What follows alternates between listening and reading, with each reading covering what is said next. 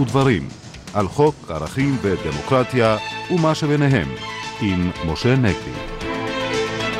שלום לכם בצוות התוכנית, העורכת אורית ברקאי, טכנאי השידור דני רוקי, ליד המיקרופון כאן משה נגבי ואיריס לביא. איך קורה שארבעת אלפים שנה ויותר לאחר יציאתנו מעבדות לחירות, עדיין מתמודדת מערכת המשפט בישראל עם תופעות מכוערות של עבדות וסחר בבני אדם.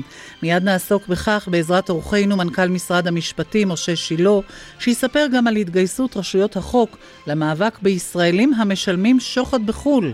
האם נכון וצודק שהמדינה תסייע לבעלי הון שברשלנותם חוללו את המשבר הכלכלי, ובאילו תנאים ראוי להתנות את הסיוע הזה? נשמע את דעת אורחנו, עורך דין שריג דמארי, המתמחה במשפט מסחרי וכלכלי. באולפנינו עורכת הדין שירה דונביץ', שתסביר מדוע הצטרפה למבקשים דיון נוסף של בית המשפט העליון בהרשעתו של ישראל פרי, שנידון לעשר שנות מאסר על גנבת מיליונים בפרשת הפנסיה הגרמנית. מאורחנו הפרופסור אורי ינאי מהאוניברסיטה העברית נשמע על יוזמת הצדק המאחה, הניסיונות להפגיש ואולי אף לפייס בין נפגעי פשיעה לבין הפושעים. כל זאת איתנו, אך נפתח בהערות ערכיות, אקטואליות, לקראת הפסח, ליל הסדר. משה.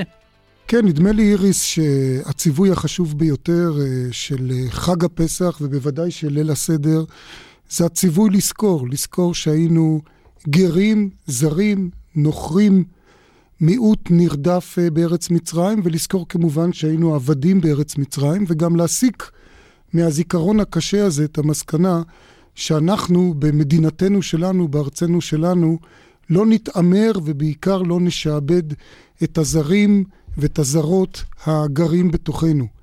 אה, ממש לאחרונה עיינתי בספר חדש אה, של השופט חיים כהן, השופט המנוח, ספר שיצא בעריכתו של פרופסור דניאל פרידמן, שנקרא דת ודין, ושם השופט חיים כהן מדבר על הציווי הזה לזכור את הדבר הזה, והוא מציין שבתורה מופיע לא פחות מ-46 פעמים הציווי לא להתעמר, לא להתענות, לא לפגוע, לא לרדוף את הגר, כי גרים היינו בארץ מצרים. כולנו מכירים את הפסוק הזה גם מהאגדה אה, של פסח.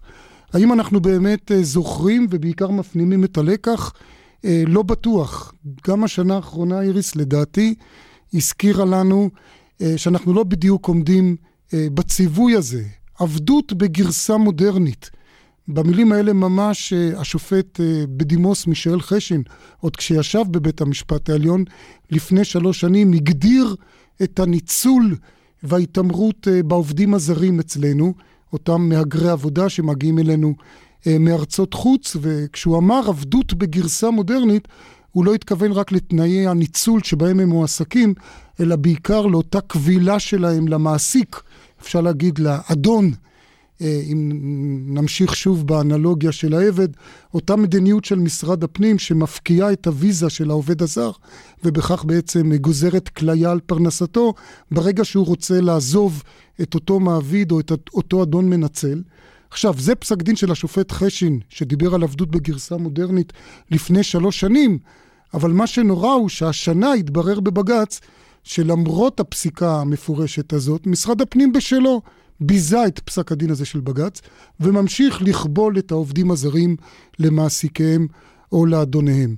וכמובן, כשמדברים אה, על עבדות מודרנית, אי אפשר שלא להזכיר אה, גם את הנושא של אה, סחר בבני אדם, ובעיקר סחר בנשים.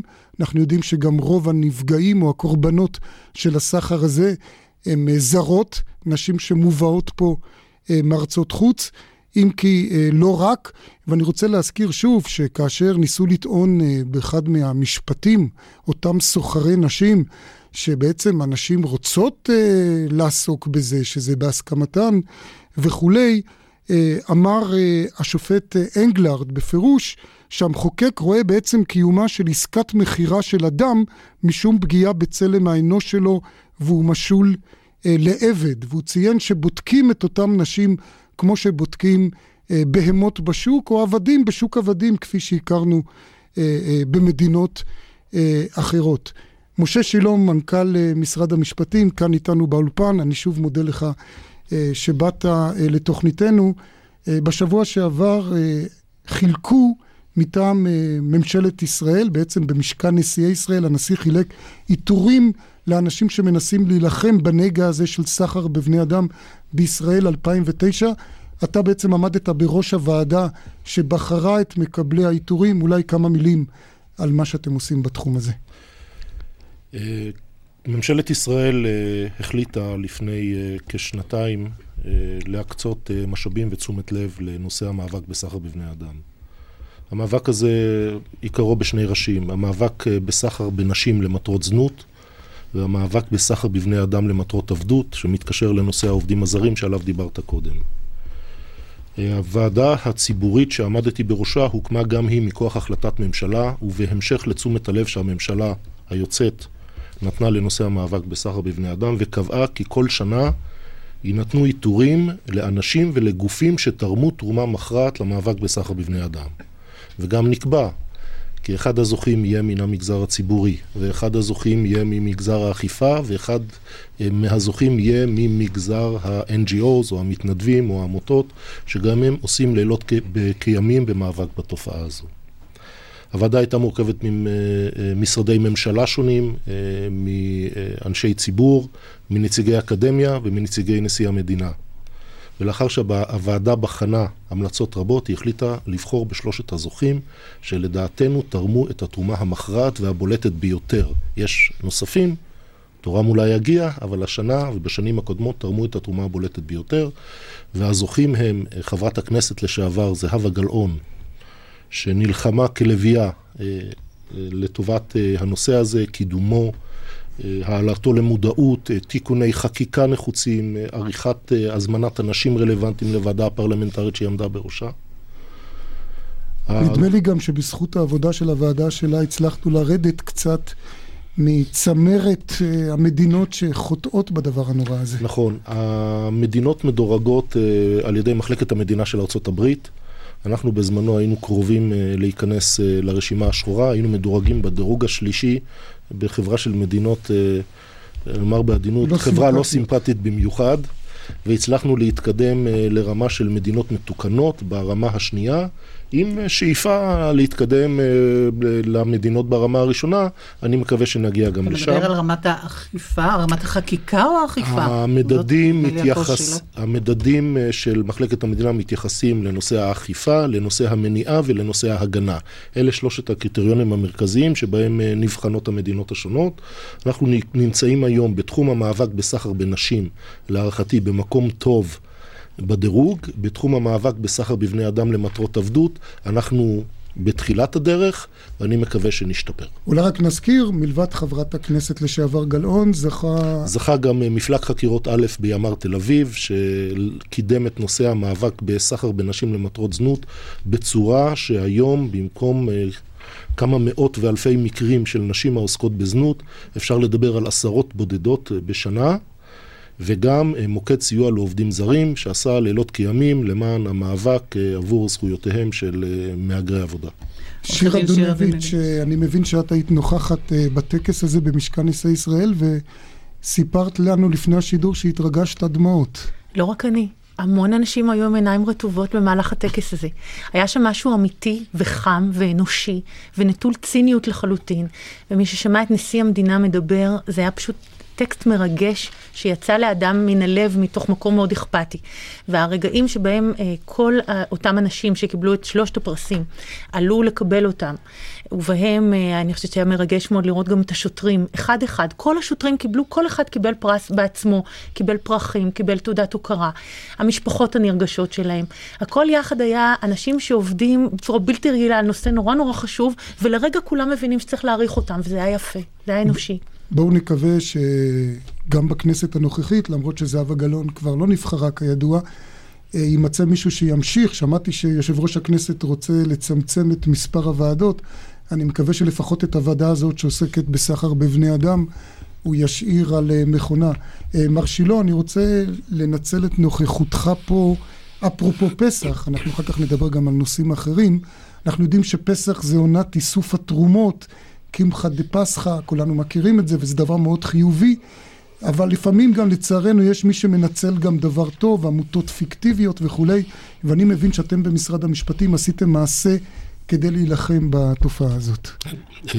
אנחנו חתמנו על הסכם עם ארגוני המגזר השלישי, שיד הנדיב וארגון הג'וינט, על מיזם משותף יחד עם משרד המשפטים, שבו אנחנו נעלה לרשת האינטרנט את מאגר המידע שכבר קיים במשרד המשפטים של רשם העמותות, בצירוף נתונים נוספים שכל עמותה תהיה רשאית להוסיף על עצמה, אם כי באחריותה. והמידע הרשמי הזה יאפשר לכל אזרח שדופקים לו בדלת ומבקשים תרומה עבור איזשהו ארגון או עמותה, פשוט להיכנס לאתר ולראות האם מדובר בעמותה אמיתית, האם יש לה מנהל, כמה הוא מרוויח, אה, האם יש להם אישור ניהול תקין. ואני הייתי מציע לציבור הרחב, לאחר שהמיזם הזה יעלה פרי, אני מעריך בעוד כשנה, לעשות את זה בכל הזדמנות, וגם לבחור היכן הוא רוצה לתת את כספו. כן. עכשיו מישהו דופק על דלתך, אתה אומר לו רק רגע? רק רגע. פותח את האינטרנט, אומר לו, אני רוצה לראות מה המצב, וזה כן, שרי? זה לא בהכרח על הדלת, אני חושב שכמעט כולנו נתקלים בבקשות תרומות בכיסא, במסעדה, כן. בקניון או בכל מקום אחר. אני חושב ש... אפשר אולי אה, לעשות איזשהו שינוי תפיסתי או חקיקתי גם בעניין הזה, כי זאת באמת תופעה, ואני חושב שפרקטית, גם אם יש אינטרנט זמין ממש ליד הדלת וזה בדלת הבית, זה לא משהו שהוא יחסית אה, יהיה ישים. הרעיון הוא רעיון uh, ברמת העיקרון. אני נתתי את הדוגמה אולי כ- זה גם כדוגמה, ירתיע. כדוגמה ומשל. כן, כן. ברור, ברור לגמרי שאנשים שרוצים לתרום כסף, והם לא דווקא אלה שדופקים להם בדלת בשביל 20 שקלים, אלא נניח איזה איש עסקים או, או עסקים, גוף כן. שרוצה לתרום סכום גדול, יעשה עבודת מחקר. עבודת המחקר, הנתונים יהיו פרוסים לפניו, הוא יוכל לעשות את זה. שקיפות, זאת המילה. ועכשיו אה, כמה הערות חוקתיות לשר החוץ החדש, אביגדור ליברמן. משה. כן, איריס, אה, אה, אביגדור ליברמן ומקורביו צדקו מאוד כאשר הם אמרו שהצהרת אה, אנפוליס היא לא הסכם, היא אכן לא הסכם, אלא רק הצהרה, כפי ששמה אומר, אבל אני בדקתי ומצאתי שההצהרה הזאת אושרה על ידי ממשלת ישראל ברוב דעות, בהחלטה רשמית של הממשלה. אם מישהו מעוניין בתאריך המדויק, שני בדצמבר 2007, אה, מי שהצביע נגדה היו שרי ש"ס. אגב, השר ליברמן עצמו לא השתתף בהצבעה, אבל הוא בהחלט אה, הביע התנגדות אה, בפני ראש הממשלה להצהרה הזאת. ומאחר שהממשלה היא זו שאישרה את ההצהרה, רק הממשלה יכולה להתנער ממנה. כדאי להזכיר לשר ליברמן שבכלל ניהול מדיניות החוץ, עם כל הכבוד לכך שהוא שר החוץ, הסמכות לנהל את מדיניות החוץ היא של ממשלת ישראל כולה. כשם ששר הביטחון לא יכול להחליט על, בעצמו על מלחמה, ושר האוצר לא יכול להחליט בעצמו על uh, תוכנית כלכלית, אלא זה סמכות של הממשלה, כך גם לגבי uh, מדיניות החוץ. עכשיו, אפשר לבוא אליי ולומר שאולי זה תמימות לצפות uh, ממר ליברמן לרגישות לדקויות חוקתיות כאלה, כאשר אנחנו שומעים על חשדות uh, כל כך חמורים נגדו, ותכף נשמע גם עורך דין דמארי, מהי באמת החומרה. אה, אה, של החשדות מבחינת ההגדרה שנותן להם החוק הפלילי, אבל פה אני בדיוק מגיע להערה השנייה שלי למר ליברמן, וזו ההשתתפות התמוהה בלשון המעטה שלו בטקס חילופי השרים אה, במשרד לביטחון פנים. אני חושב שכל אחד מבין שזה צורם, שבן אדם שיודע, ואנחנו שומעים שהוא ידע, שלמחרת הוא עומד להיחקר על חשדות חמורים במשטרה, בא אה, למפגש או לטקס שבו משתתפים כמה מחוקריו, אפשר לומר ראשי חוקריו, אלה שהוא מחר ילכו ויחקור אותו, והוא בא לשם בתור חברו במקרה הטוב, אולי אה, פטרונו הפוליטי במקרה הפחות טוב, של השר שממונה עליהם. וצריך פה להדגיש שהדבר הזה הוא רגיש במיוחד, משום שאגף החקירות במשטרה, בניגוד לפרקליטות, שהיא עצמאית כלפי הדרג הפוליטי, שר המשפטים לא יכול להתערב בעבודת הפרקליטות, אגף החקירות במשטרה לא נהנה מהעצמאות הזאת. אז באמת טוב, אני משבח את השר החדש לביטחון פנים, יצחק אהרונוביץ', שהזדרז להודיע שהוא לא יתערב בחקירה של אביגדור ליברמן, ואפילו הנחה את אגף החקירות לא לעדכן אותו בחקירות של אנשי ציבור. ראוי לכל שבח, אבל כמו שאמרתי, זה בוודאי לא נראה טוב.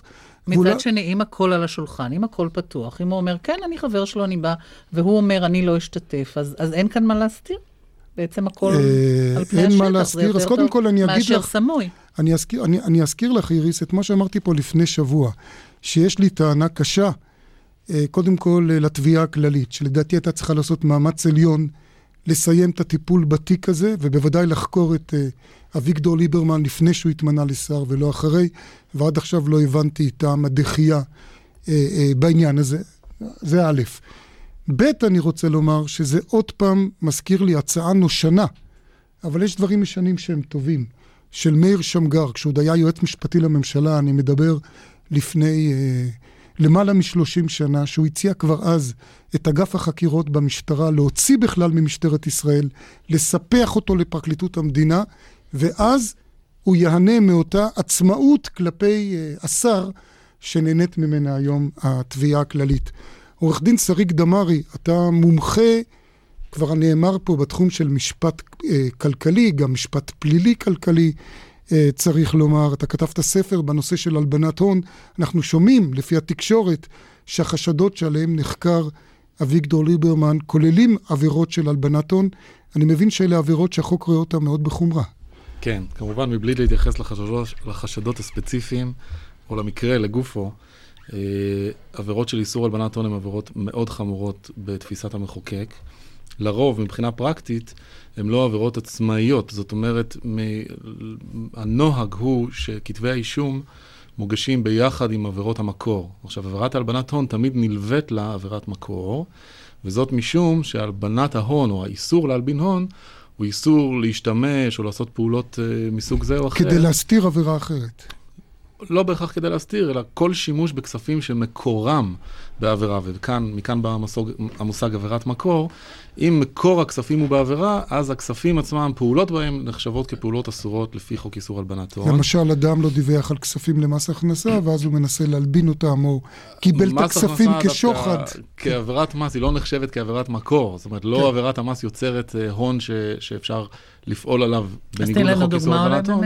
אבל לדוגמה, עם uh, עבירות שוחד, כמו שהזכרת את עבירת השוחד, או כל מיני עבירות uh, מרמה או גניבה, עבירות פליליות שיש רשימה די ארוכה, הרווחים של אותן עבירות, uh, השימוש בכספים שנוגעים לאותן עבירות, אם מממנים מכוניות או בלדרים לפעילות של סמים, או, או פעילות עבריינית מסוג אחר, אז כל השימוש הכספי הוא הון שהפעולה בו היא אסור, אסור להחזיק את אותו הון. כל הנושא של הלבנת הון זה תמיד יהיה פלילי, או זה באיזשהו תחום אפור? לא, תמיד פלילי לחלוטין, mm-hmm. כי ההון, אה, שזה כסף, למעשה אה, נוצר או היה חלק מביצוע עבירה, חייבת להיות עבירה. עכשיו, יש כמובן הרבה השגות לחוק, זה חוק די דרקוני, כפי שגם יש ביקורת אה, אפילו לא מרומזת. אולי נזכיר, אתה אומר דרקוני, העונשים הם מאוד כבדים, לפחות המקסימליים, אולי עשר, תפרט. עשר, עד עשר שנים לאדם שאו השתמש או העביר כספים, או במקרה שלנו, באופן חריג, במידה עולמית, אנחנו המדינה אחת הבודדות בעולם, שלא בהכרח אה, אני חייב להיות קשור להון שהוא בעבירה.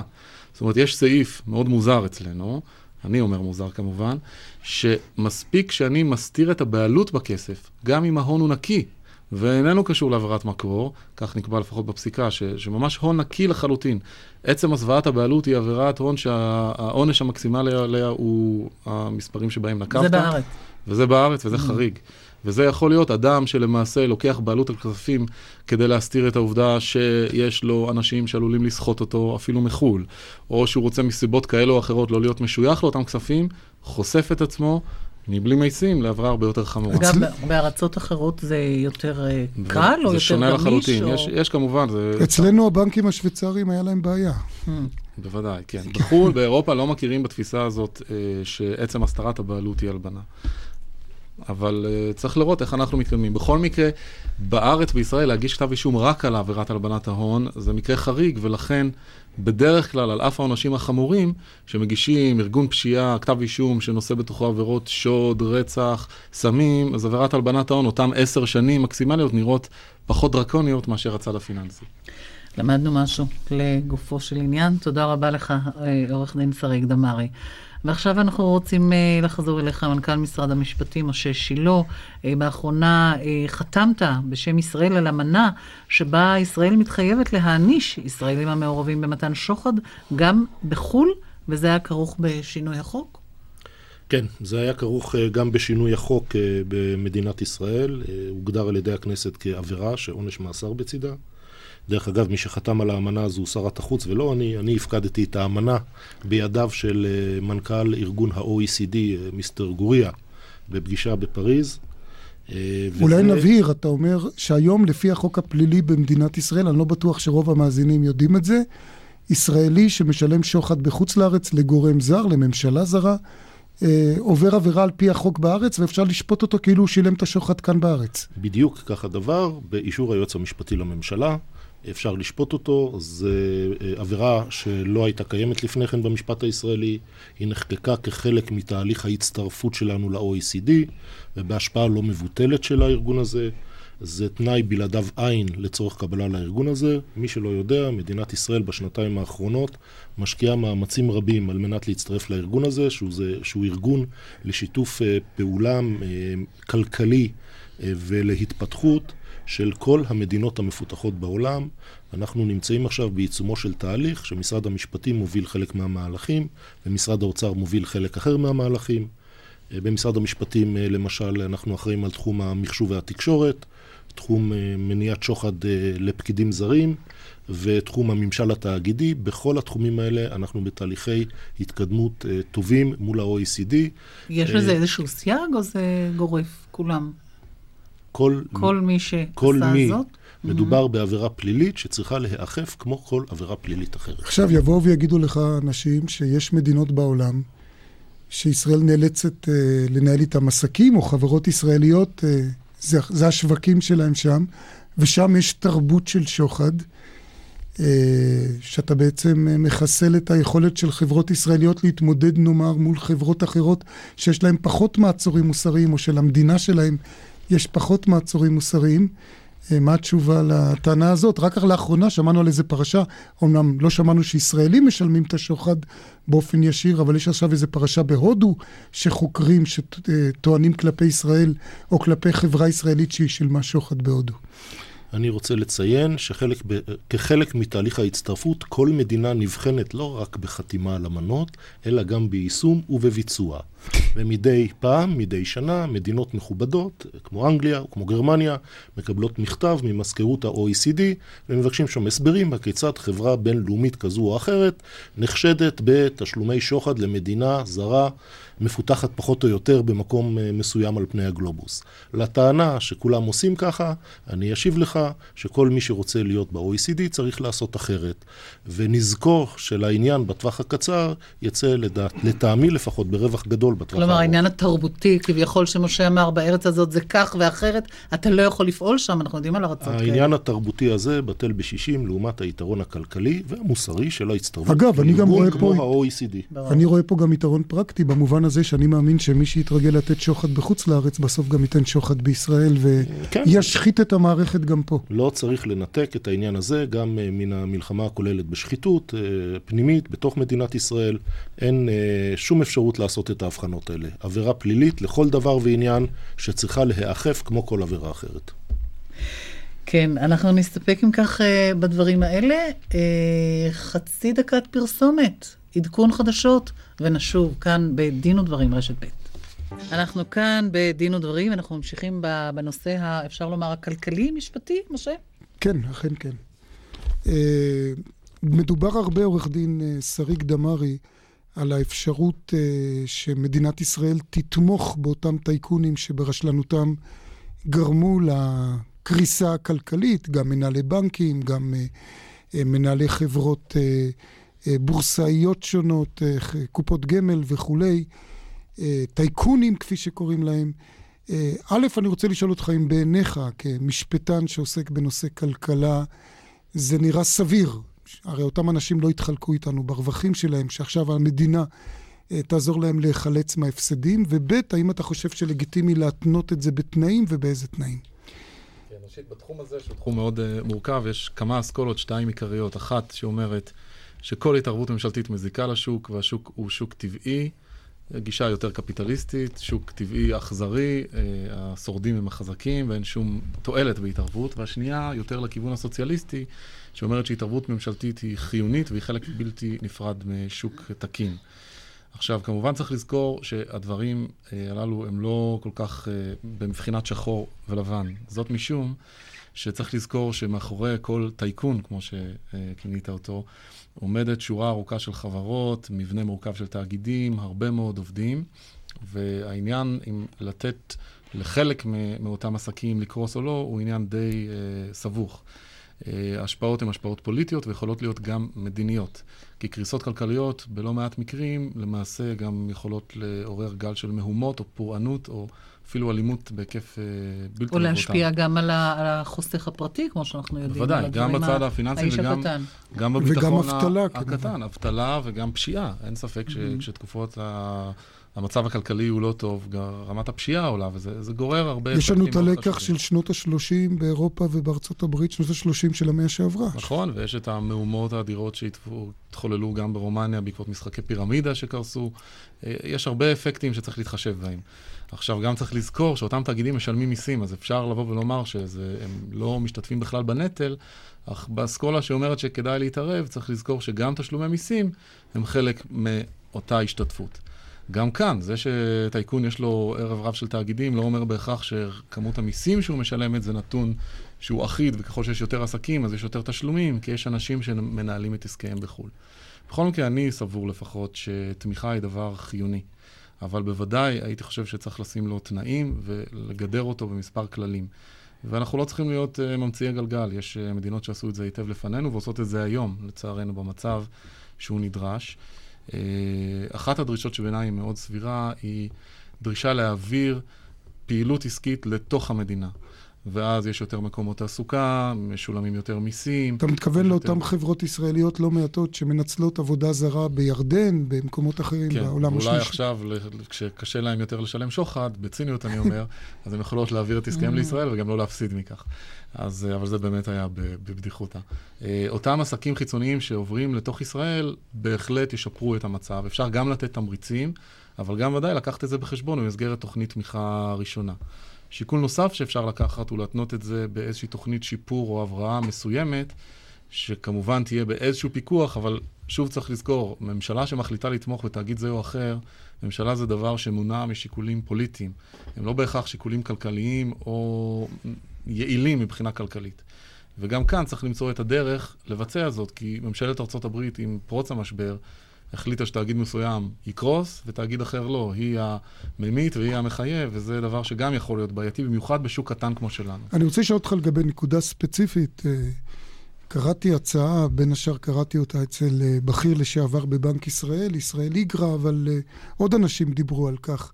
נדמה לי שגם חברת הכנסת שלי יחימוביץ' התבטאה בנושא הזה, שאולי להתנות את הסיוע בכך שאותן חברות ימתנו את המשכורות של המנהלים, או יקבעו גג למשכורות, או ידאגו שהפער אה, של השכר בתוך אותה חברה יהיה פחות או יותר מקביל למה שמקובל במגזר הציבורי.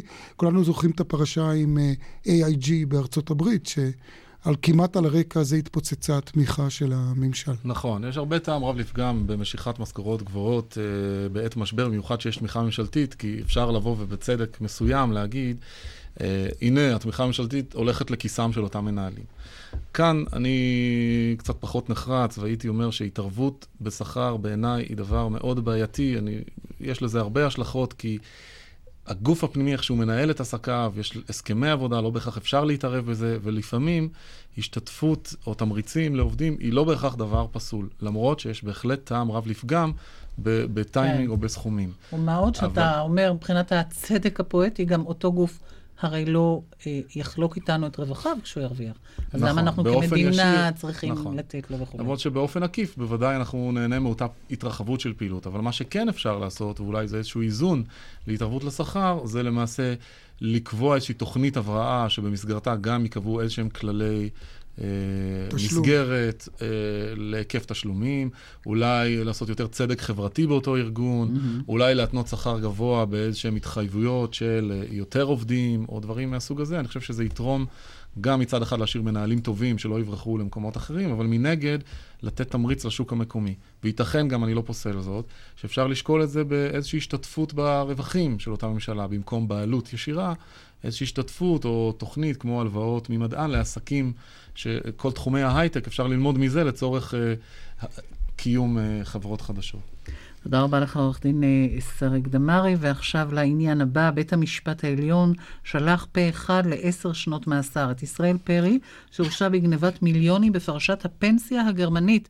את, עורכת דין שירה דונביץ', השתכנעת בכל זאת להצטרף למבקשים בשמו דיון נוסף בהרשעה. מדוע? כן, אני קיבלתי פנייה אה, מעורך הדין דוקטור יעקב ויינרוט, שעומד בראש צוות ההגנה. אה, כשצוות ההגנה התארגן לקראת הגשת הבקשה לדיון נוסף. והצטרף גם הפרופסור מרדכי קרמניצר, שהוא באמת מומחה בעל שם עולמי בנושא החוק הפלילי, והוא גם אה, נחשב לאחד מהפרשנים המחמירים של החוק הפלילי, וגם הוא הצטרף מתוך שראה שם עוול קשה וטעויות קשות. אני מוכרחה להודות ברמה האישית שכשקיבלתי את הפנייה הזאת, התגובה הראשונית שלי הייתה, בשום פנים ואופן לא. זה אדם שעשק ניצולי שואה, ו- ולקח כספים שאסור לגעת בהם ו- וכולי, ולא הייתי מוכנה לשמוע. ורק מפאת uh, כבודו של המבקש והאווירה, uh, ודברים שהושמעו לי, uh, בהם למשל, uh, בואי תראי תלמדי את העסקה הזאת, היא מאוד מורכבת, אבל תלמדי אותה. שבי, תרדי לפרטי הפרטים, בדקי את פסקי הדין, בדקי את החומר המשפטי, בדקי כל פרט שתרצי לפני שתתני לנו תשובה. אנחנו נעמוד לרשותך בכל דבר, מה שאת רק רוצה, מי שתרצי. וכך היה, הקדשתי לזה הרבה מאוד זמן להיכנס וללמוד, ונוכחתי שמדובר בעוול מאוד מאוד קשה. ואני חושבת שיושב היום אדם בבית סוהר שבשום פנים ואופן לא היה צריך לשבת. ואני חושבת שההרשעה, אה, משום... אבל אולי... את אמרת בעצמך הרי, יש כאן... לקיחת כספים לא, לניצולי לא, לא, שואה. לא, לא, לא, לא, חס ושלום. לא? אני אומרת, לא, אז לא הובנתי. היא אמרה שהיא חשבה. אני התרשמתי okay. מלכתחילה בגלל דיווחים מאוד מגמתיים בתקשורת mm. במשך שנים, כאילו מדובר בשוד של ניצולי שואה. למדתי שמדובר בסך הכל בפחות מרבע מהלקוחות של פרי, הם בכלל היו ניצולי שואה. הרוב הגדול הם ערבים, צ'רקסים, יהודים, אה, ילידי הארץ, בני עדות המזרח, ילידי אירופה שאין להם קשר לשואה וכולי. שום קשר לכספי שואה, שום קשר לפיצויים על שואה. זאת פשוט תוכנית פנסיה גרמנית שהגרמנים הציעו לכל מיני מדינות. לא רק לישראל, ישראל לקחה את זה, גם מדינות אחרות לקחו. ישראל לקחה את זה לא באופן, אה, אה, לא באופן ציבורי, אלא באופן פרטי. פרי לקח את זה וקידם את הדבר הזה אחרי שהמדינה לא רצתה לקחת את זה. אני מבין שאחד הטיעונים המרכזיים שלך, עורך הדין אה, דונביץ' שלך ושל צוות ההגנה המאוד בכיר, כפי שציינת, אבל טיעון שלא התקבל עד כה במערכת המשפט, הוא שבעצם אה, פרי לא רק שלא גנב מאותם אנשים ש...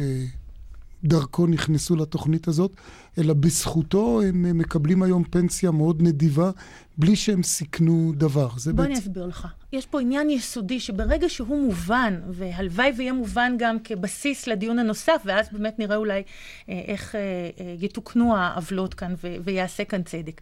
יש כאן בעיה בסיסית כזאת. אה, אנשים יוכלו להשקיע ולרכוש זכויות פנסיה בשתי אפשרויות. אפשרות אחת היא, שלם לגרמנים עבור נניח 40 שנה, אם אתה בן 60, שהרי לא שילמת מגיל 20 לגרמנים, למוסד לביטוח לאומי, כספים באופן חודשי מסודר. אז שלם בגיל 60, 40 שנה לאחור, ותקבל מכאן ואילך רנטה חודשית של נניח 1,200 מרק לאדם. אפשרות אחת. בחרו באפשרות הזו כ-4,000 מהלקוחות של פרי. אין שום טענה לאף אחד בעניין הזה. הם שילמו ישירות לגרמנים. הם שילמו דרך פרי, אבל okay. אוקיי. הוא קיבל שכר טרחה שנחשב להגון מאוד על ידי כולם, איש לא תקף אותו בעניין הזה, אין בעיה. 9,000 ישראלים אחרים הגיעו לפרי ואמרו ככה, אני לא רוצה להביא מהבית היום נניח 100,000 מרק, זה סכום כבד וגדול, אין לי סכום כזה חופשי, אבל אני רוצה לקבל את הפנסיה. בשביל האנשים האלה פרי בנה מסלול, שאני מודה שכשלמדתי אותו נכנסתי לעומק וראיתי שאנשים כפרופסור אמיר בר ברנע, מבכירי הכלכלנים בישראל, שבכירי האוצר לשעבר, יקיר פלסנר, עזרא סדן, שמי שהיה ממונה על שוק ההון והמפקח על הביטוח דורון שורר, שהעיתונאי הבכיר סבר פלוצקר, באמת, מהאנשים שמבינים את השוק הזה הכי טוב, כולם בדקו את זה, כולם נוכחו שבאמת הדבר הזה עובד מההתחלה עד הסוף. הוא בעצם הלווה עשה... להם את הכסף. לא, לא, הוא הלווה להם את הכסף הזה, וכתוצאה מזה יכול היה אדם לקבל פנסיה ממחר בבוקר בסכום מופחת, אני מיד אסביר איך. לקבל פנסיה מלאה בעוד 20 שנה כשהוא יגמור לשלם את ההלוואה הזאת שהוא קיבל. לא להביא שקל אחד מהבית, לא להביא בטוחה אחת מהבית. אם מחר בבוקר הוא ימות, והיו כאלה, לפני שהספיקו בכלל להחזיר את ההלוואה, פטור מלא לעזבונו וליורשיו מלהחזיר את הכסף, ואלמנתו שאיריו יקבלו פנסיית שאירים. אני רוצה לומר לכם, באופן באמת הכי אותנטי. כשגמרתי ללמוד את הדבר הזה וראיתי, אמרתי, לו עכשיו העסקה הזאת הייתה נגישה, הייתי רוצה להירשם, אבל זה נסגר בשנות ה-80, זה לא קיים יותר. אבל זו עסקה שלא קיימת היום בשוק הישראלי, אני לא מכירה גם מקום כן, אחר בעולם, זאת... שאפשר לקבל אה, דבר כזה בלי שום סיכון. אה, עורך דין דונביץ', יש בכל זאת אה, דבר מוזר. שופט מחוזי, שלושה שופטים של בית המשפט העליון, לא השתכנעו מקו ההגנה הזה ששכנע אותך אה, לאחר מעשה, כמו שאת אומרת, כשבאו אלייך אחרי הרשעה, אחרי אישור ההרשעה בעליון, ופה הייתי רוצה, אם אפשר, אה, לפנות לעורך דין שריג דמארי, שנגיד למאזינים שלנו, שהיום הוא אמנם עורך דין פרטי, אבל בשעתו היה בפרקליטות, ואז אה, היה בעצם מי שניסח את כתב האישום בפרשה הזאת, ואני מבין שבעצם אמרנו מה הטיעון המרכזי של עורך דין דונביץ', שמענו אותו. הטיעון המרכזי שלכם זה שבעצם זה לא משנה. זה שישראל פרי אולי כלכלית היטיב עם אותם אנשים, עדיין זה לא אומר בהכרח שהוא לא גנב מהם. אולי בנקודה הזאת תסביר. כן, טוב, אני כבר סנגור, וכמעט אפשר לומר שכחתי את uh, תקופתי כתובע, אבל אני חושב שמדובר פה באיזושהי שאלה פילוסופית. Uh, האם בצד של בין uh, שני אנשים, שאחד uh, נחשד בגניבה, או מוגש נגדו כתב אישום, אני מדבר באופן כללי, האם המצב של אותו קורבן, עם שיפור במצב שלו, האם אנחנו כחברה רוצים אה, לראות בכך כאיזשהו שיקול מגן, ובסך הכל אני חושב שיש כללים במשפט הפלילי שקובעים מהו מעשה גניבה ומהו לא מעשה גניבה, ולפעמים גם אם מיטיבים את מצבו של הקורבן, השאלה היא באיזה דרך עשו זאת, ואיזושהי חלוקה ראויה של כל הנכסים. אה, כך אני תופס אה, את המחלוקת אה, כפי שהיא כיום. אבל כפי שאמרתי, עברו הרבה מים מאז כתב האישום. כן, ואני, אני בשום אופן לא כן, יכולה, כן, כן. אני מוכרחה לומר על לא, זה. לא, לא, אני אתן לך לומר, אני רק אוסיף עוד שאלה קטנה. כבר ציינת שעורך דין פרי נמצא כבר uh, במאסר כמובן, כן. מתחיל לרצות את עונשו, כן. וזה בין השאר כתוצאה מכך שהייתה טענה שהוא ניסה לברוח מן הארץ, ובעקבות זה בית המשפט ביטל דחייה בביצוע העונש. אולי מיד... גם תתייחסי לזה. אני אתייחס גם לזה, אבל קודם כל אני מוכרחה לומר לך. אין תיק בארץ שבו מי שבית המשפט קובע שהוא הנגנב, מי שנגזלו ממנו כספים, הוא מי שהתעשר, ומי שבית המשפט אומר הוא הגנב, הוא מי שלא לקח, אלא רק נתן. וזו לא שאלה פילוסופית, זה אבסורד בעיניי לטעמי, בכל הכבוד, שגורם לזה שיושב בן אדם בבית סוהר ויכול לסיים שם את חייו. זה לא בעיה פילוסופית, זה דבר רציני מאוד, זה אחד. שניים, מה סיפור הבריחה? זה מאוד מעניין. אתם לא מעלים על דעתכם, אבל uh, uh, ישראל פרי מהלך כל המשפט, גם אחרי שהוא הורשע, גם אחרי שנדון במקור ל-12 שנות מאסר בבית המשפט המחוזי, יכול היה לצאת באופן חופשי לחלוטין, הוא הפקיד ערובה, המדינה שמחה עליו לחלוטין, הוא לא היה צריך לא לברוח ולא לעלות על סירות או צוללות או כל מיני תסריטים דמיוניים ששמענו, אלא הוא פשוט היה קונה כרטיס מחלקה ראשונה או מחלקה, מחלקת עסקים ונוסע ושלום על ישראל, ואין לו בעיה, ויכול היה בכספיו המרובים להקים לעצמו אחוזה יפה במקומות בעולם שאין לנו הסכם הסגרה איתם, ולא לחזור. אבל הוא תמיד חזר, והוא תמיד הגיע, והוא תמיד התייצב. ואם תשימו לב, איך, איך הוא נתפס במרכאות כפולות ומכופלות על הבריחה. הטענה של המשטרה שביום שישי בערב הוא ישב לארוחת ערב עם מקורב, ושם זממו כביכול, אנחנו לא יודעים מה, כי זה מידע מודיעיני סודי שלא נותנים לנו. אבל ביום שני בבוקר הוא בא להתייצב כרגיל במשטרה, כמו שהוא צריך להתייצב פעמיים בשבוע. הוא מגיע למשטרה, ואז עוצרים אותו, אומרים מידע מודיעיני, והשוטרים שמביאים אותו לבית המשפט העליון עוד אומרים לו, אל תדאג, אתה הולך בערב הביתה, אין שום דבר נגדך. ובאותו יום הוא מתחיל לרצות מאסר. ואנחנו עד לרגע זה לא יודעים איך כל זה קרה. שירה דינביץ', עורכת דין שירה דינביץ', תודה רבה לך, ואנחנו עוד נשמע כמובן על המקרה הזה בהמשך. אנחנו חייבים לסיים כאן ולהמשיך עם הנושא הבא. אה, פרופסור אורי ינאי מהאוניברסיטה העברית. אה, אנחנו רוצים לדבר איתה עכשיו על יוזמת הצדק המאחה, השואפת להפגיש נפגעי פשיעה עם פושעים, שאתם מקדם. מה קורה עם זה בשטח? הכוונה היא ליצור חידוש, וזה לא חידוש משפטי, אלא חידוש כדרך לפתור קונפליקטים. ואנחנו יודעים שהיום עבירה פלילית, מעבר היותה עבירה, היא קונפליקט בין שני אנשים, בין מי שביצע את העבירה למי שנפגע. ודרך טובה לפתור את הקונפליקט, כמו כל קונפליקט אחר, זה להפגיש את בעלי הדבר, כאשר המדינה היא לא חלק אינטגרלי של התהליך. הנה המקרה, מקרה שבו אדם ביצע עבירה, הוא נתפס, הוא מודה ונוטל על עצמו אחריות, ומציעים לו אתה יכול ללכת למשפט, או לחילופין, אתה יכול לנסות וליישב את, הקונפליקט הזה. באיזה אופן הוא מיישב את זה עם הנפגע? תכף נדבר על התהליך כן. עצמו, אבל אני מדבר קודם כל על הרעיון. הרעיון הוא כן. שנותנים לבעלי הד... ה... ה... ה... קונפליקט, לנסות וליישב אותו. וחשוב מאוד לומר ששני הצדדים אמורים להפיק ממנו תועלת. גם הפוגע, גם הנפגע, ובעיקר okay. החברה, כי זה תהליך שממנו מחלימים, להבדיל מתהליך פלילי, שהיום כל אחד יאמר שכולם נחבטים ונחבלים כתוצאה אבל מהי הדרך באמת שבה זה קורה? איך מיישרים את ההדורים? גנבתי, פצעתי, עשיתי מעשה, מה, אתה בא ומבקש סליחה? אתם כבר עשיתם ניסוי, ניסוי בעניין הזה. הדברים מתבצעים על, כרגע, בשנים האחרונות על ידי שירות המבחן. שירות המבחן לנוער מבצע את זה, בצו, ב, כמובן, באישור הפרקליטות ובאישור רשויות החוק. מבצע אה, תהליכים מאוד מאוד מתקדמים בתחום הזה, ולאחרונה גם שירות המבחן למבוגרים בפרויקט שנקרא גפן, גישור פוגע נפגע, וכאן התוצאות הן מדהימות, משום שכאמור, גם הפוגע יכול לבוא ולהתנצל בפני מישהו, מישהו פגע בו, ולומר, אכן ביצעתי, אכן אני מצטער, והפעם הוא לא עומד מול שופט, הוא לא עומד מול כן. המדינה, הוא עומד מול אדם כמוהו. והוא חייב, אני מבינה, לשמוע את השתלשלות הדבר, איך אמור, הוא פגע, בפ... הוא אמור אופן. לשמוע גם את הנפגע שיספר לו בדיוק מה הייתה משמעות הפגיעה. זה מותנה בהסכמת הנפגע?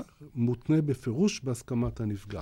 ו... אבל מעניין שיותר ויותר נפגעים אומרים, תשמע, העובדה שנפגעתי היא פגיעה, אבל אם אני יכול להועיל, ואם אני אפגוש את הבחור, את האלם, את הצעיר, ואני אמר לו מה קרה ואיך אני חש לגבי הפגיעה, יהיה לזה תועלת. הרבה אנשים היום באים ואומרים, אני מוכן, להתפנ... אני מוכן להשתחרר ולעמוד בסיטואציה שלכאורה היא מחרידה.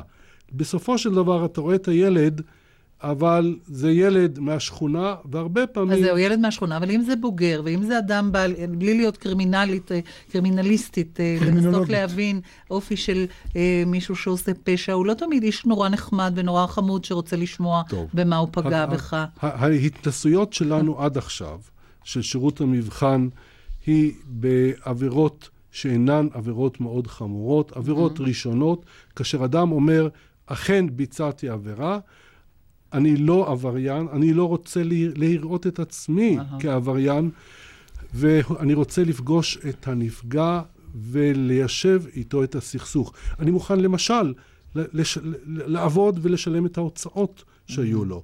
אני רוצה, ואני רוצה לבקש ממנו סליחה. ברגע שהנפגע שומע סליחה, הוא לא ישמע את זה בבית המשפט. בית המשפט יאמר לו שופט, אדוני, נקרא לך, אה, אה, אדוני ישב.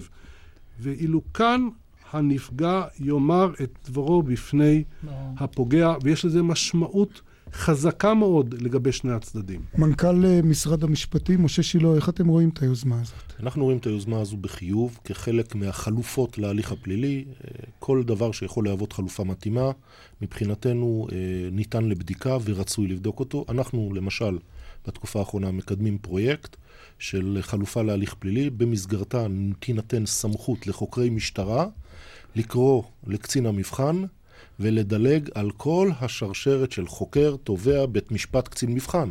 באותם מקרים שמראש אתה יכול להבין שיגיע לקצין המבחן. כלומר, ענישה היא לא ערך עליון שמחפשים אותו. ענישה היא לא ערך עליון, כמובן במקרים המתאימים שעליהם כן. פרופסור ינאי כבר דיבר. עורכת הדין שירה דונביץ', נדמה לי שיש איזו בעיה מוסרית פה, שלא מענישים את הפוגע. יש פה הבחנה שצריך לעשות לטעמי.